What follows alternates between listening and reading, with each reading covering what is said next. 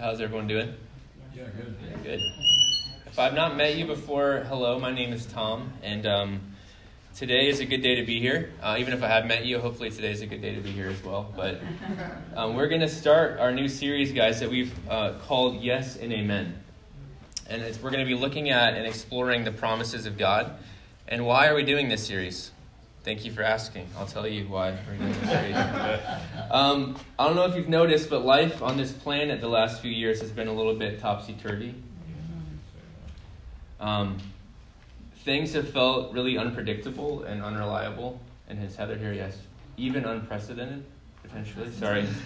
Heather hates that word. Um, but we've all been confronted, presented, invited, provoked into having to wrestle with a whole barrage of things ideas, um, ideologies, politics, theories, quandaries. What is true? Who do we believe? Where do we go? Where do we place our trust in faith? And underneath all of those things, they're, they're vying, those ideas or ideologies or whatever it may be, they're vying not only for our attention, but beyond that, they're vying for our allegiance. They're asking us, inviting us to place our hope and trust in a political party being in office or out of office, or mandates lifted or not lifted, or the list could go on. So the question becomes like, where is our hope and trust going to lie, especially when things are so up and down and all over the place? And so maybe like me, you're struck you're struck lately specifically with unpredictability of everything that's going on all around us. And maybe you're tired and exhausted of this.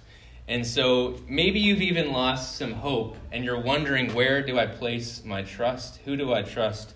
What do I read? Where do I go to to kind of have a sense of what's going on in the world?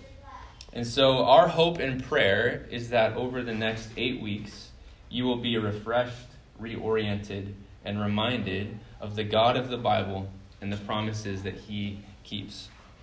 So that's why. That's why we're doing a series on the promises of God.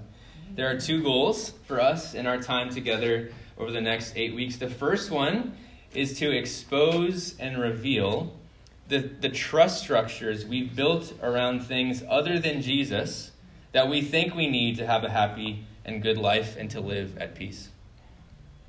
Secondly, it's an invitation to each of us to, to further our commitment and dependence and trust in our relationship with the faithful God.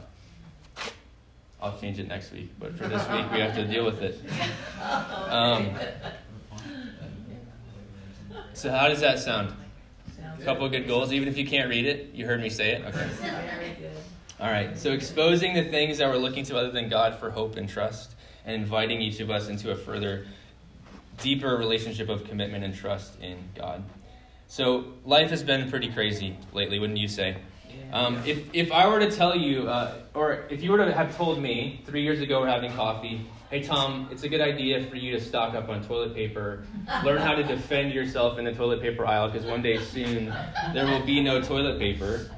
I would have been like, "Are you okay? Is everything okay with your with your spouse? Is everything okay?" Or if you would have sat me down and say, hey, Tom, in a couple, like, say this is 2019, soon you will order off of Amazon a selfie light that has a space for your phone. Yeah, yeah, look, one of those that they use for, like, makeup tutorials. I'd be like, what are you talking about? And lo and behold, both of those things happen. And so, and then some. And so it seems like life itself, lately, it almost reads like stranger than fiction. Yeah. It's bizarre. And this is actually one of my favorite movies ever. It's the same title, Stranger Than Fiction. Anyone seen it? Yeah. Will Ferrell. Pretty good.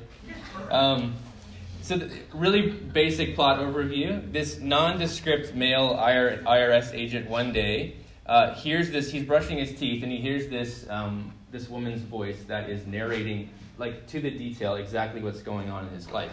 And all of a sudden, this whole story unfolds where he has to kind of proceed through life in various events and circumstances that go on to establish okay, this lady is writing my story as it happens in real time, but is my story a tragedy or a comedy? So he goes on, he's, taking notes in his journal, like as, as something good happens, he puts in comedy, something bad happens, he goes to tragedy. And then the question behind or underneath that is can he trust the narrator or the author with the ending of his story?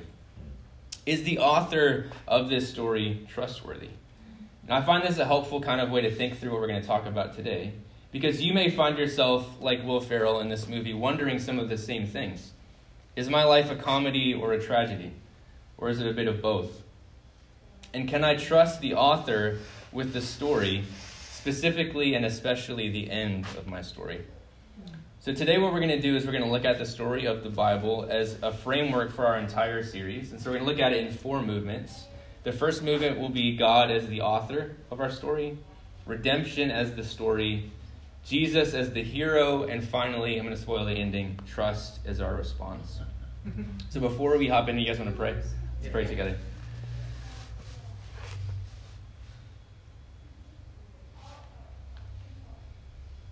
Father, we thank you for this morning.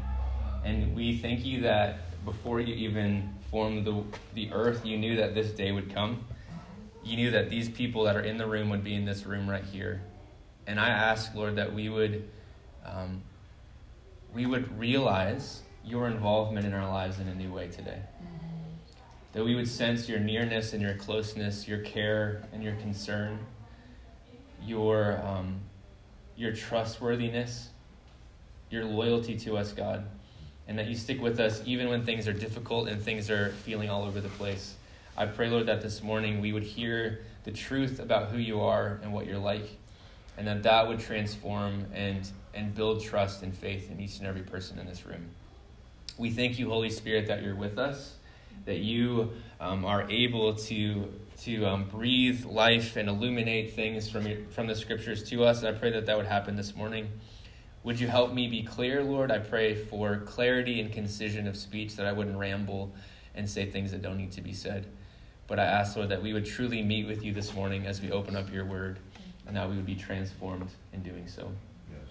We thank you for each person in the room that you know where they're at and what they need to hear.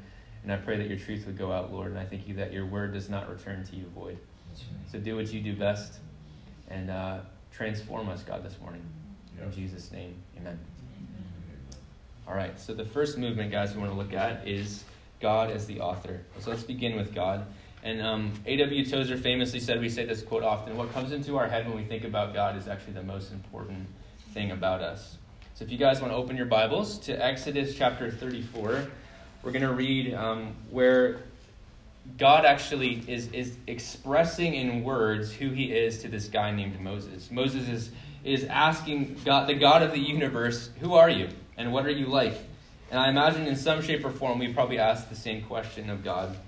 And in his goodness, God actually answers Moses here. And so this is his self disclosure statement. This is who I am and what I'm like.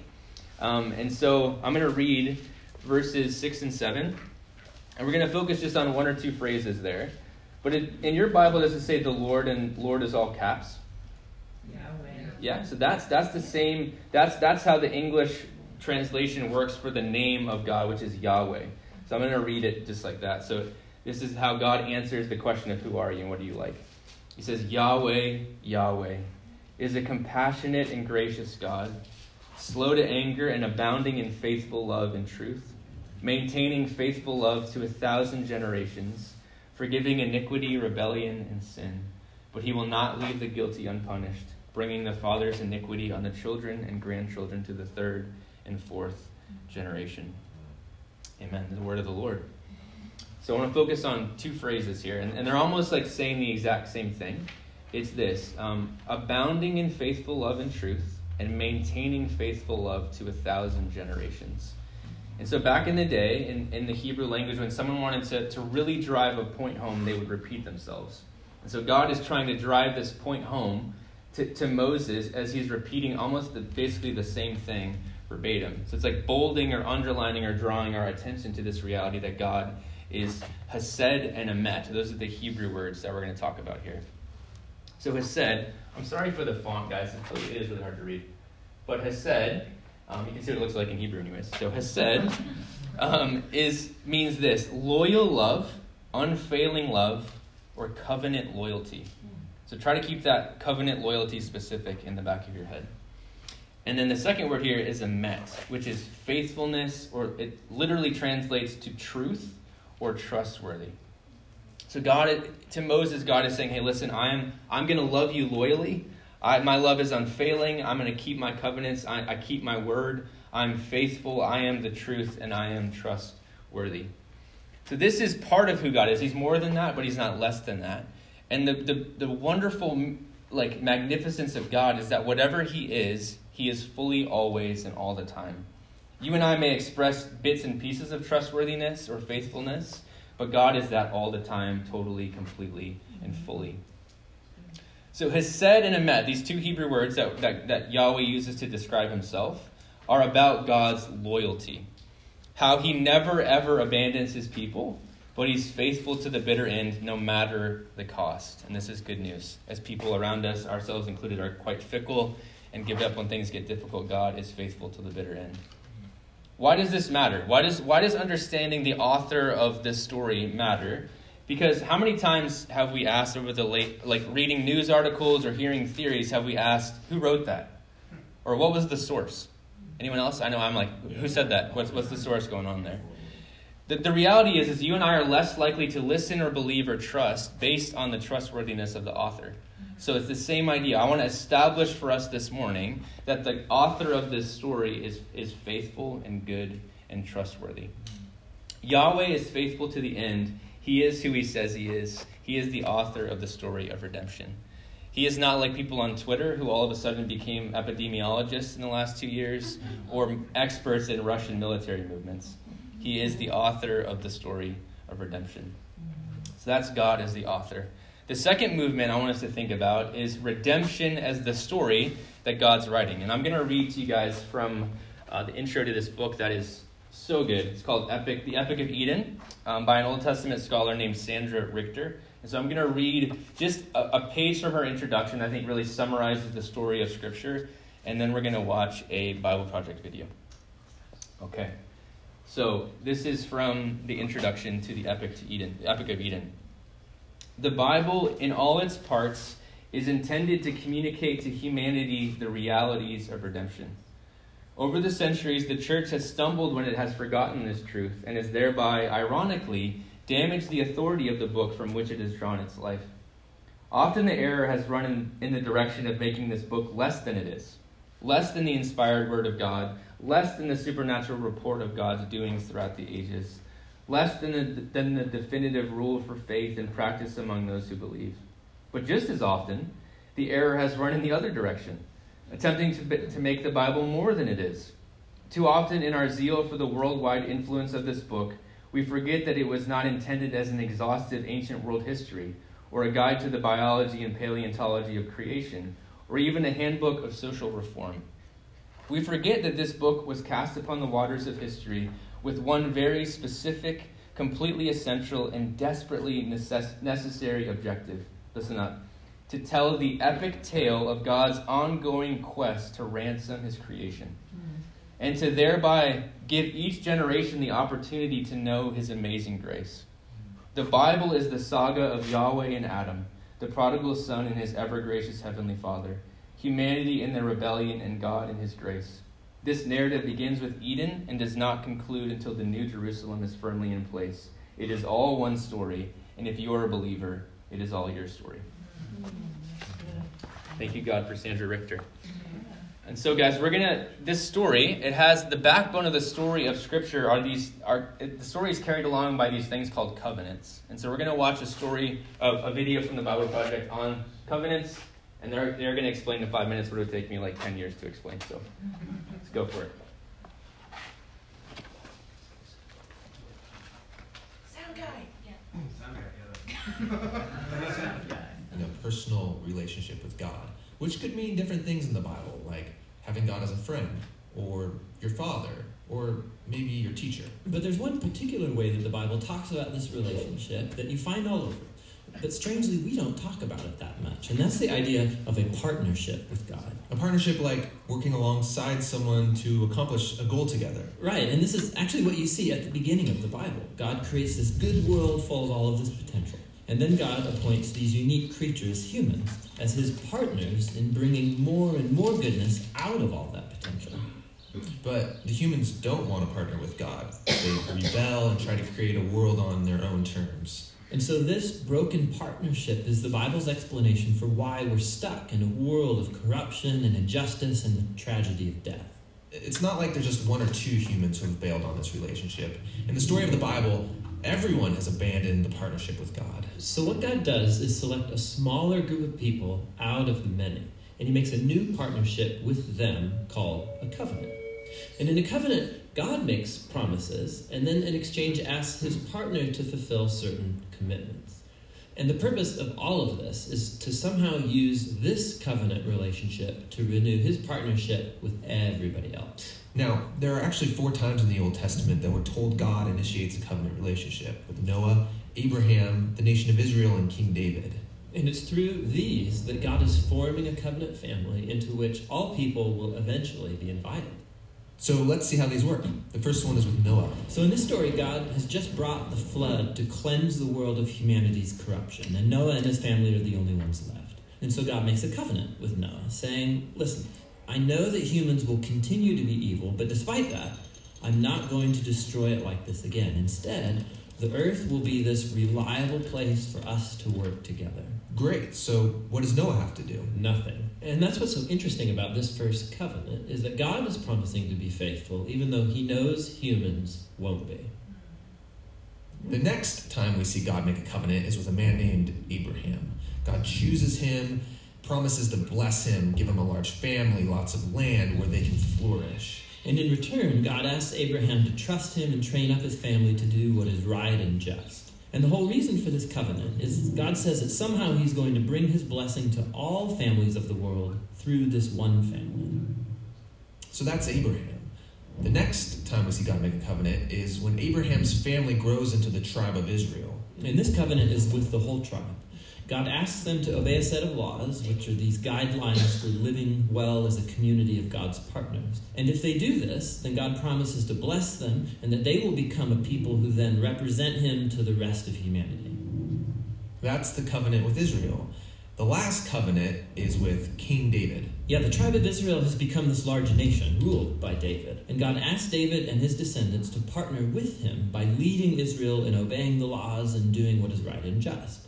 And God promises that one day, one of David's sons will come and extend God's kingdom of peace and blessing over all the nations.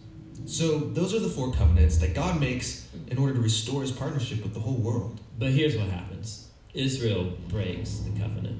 They worship other gods, they allow horrible injustice, and so they lose their land and are forced off into exile. So, it seems hopeless. But during this time, Israel's prophets talked about a day when God would restore these covenants in spite of Israel's failure, somehow. Yeah, they called it the New Covenant.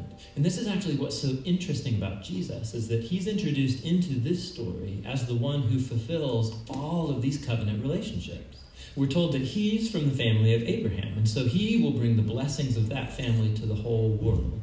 We're told that he's the faithful Israelite who was able to truly obey the law.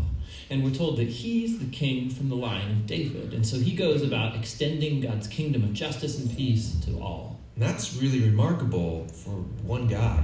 Yeah, and what it highlights is perhaps the most surprising claim of all made about this man that Jesus is no mere human, but rather God become human.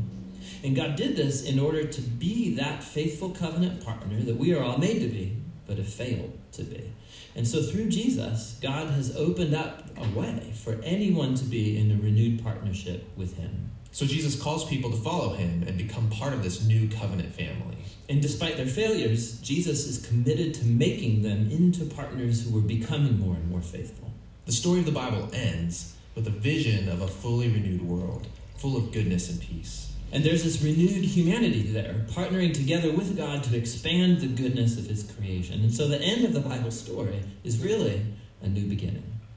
Hey, this is Tim. And this is Jon. We think one of the best ways to understand the Bible is to take its core themes and trace them all the way from the beginning. Okay, Tim. Thank you. Pretty good, eh? How are you guys doing? Good. Okay. So that that theme of covenants is going to kind of run throughout our, our series together, guys. So I just wanted to give this as kind of an overview. Um, so we're going to move on. We've got two more movements to discuss this morning, and this is kind of the highlight of this whole idea. Is is movement number three? Is that Jesus is the hero. You see, Jesus is the hero of the redemption story authored by God. This is good news for us because we don't have to be the story, and another human being that will let you down will not have to be the hero of the story. Jesus is the hero of the story of redemption. Mm-hmm. He is the fulfillment and embodiment of God's hesed and emet, his loyal love and trustworthiness, his faithfulness and covenant loyalty. He is the offspring of Abraham who trusted his father to the point of death and so became a blessing to all the nations. He is the obedient Israelite who kept the law perfectly on our behalf. He is the royal son of David who inaugurated God's kingdom in his life, death, and resurrection, and now sits at the right hand of the Father, ruling and reigning as king. And he succeeded everywhere we failed. He kept his word. He is loyal and faithful, even when we are faithless, over and over and over again. This is why the verse that the song that Susie started off this morning singing is called Yes and Amen. This is why the series that we're, is called Yes and Amen is, is based in, in God's faithfulness in Jesus being the hero. This is what Paul says in 2 Corinthians 1, verse 20 for every one of God's promises, so think about all those covenants of what, he, what he's promising to do, is yes in Jesus. Every one of God's promises is yes in him. Therefore, through him, we also say amen to the glory of God. So we stand back in awe of what he's accomplished for us. He is the hero, and we just say amen. Thank you, God. So Jesus is the hero of our story. He is the hero of the story of redemption authored by God. Final point, final movement. Movement number four trust as the response.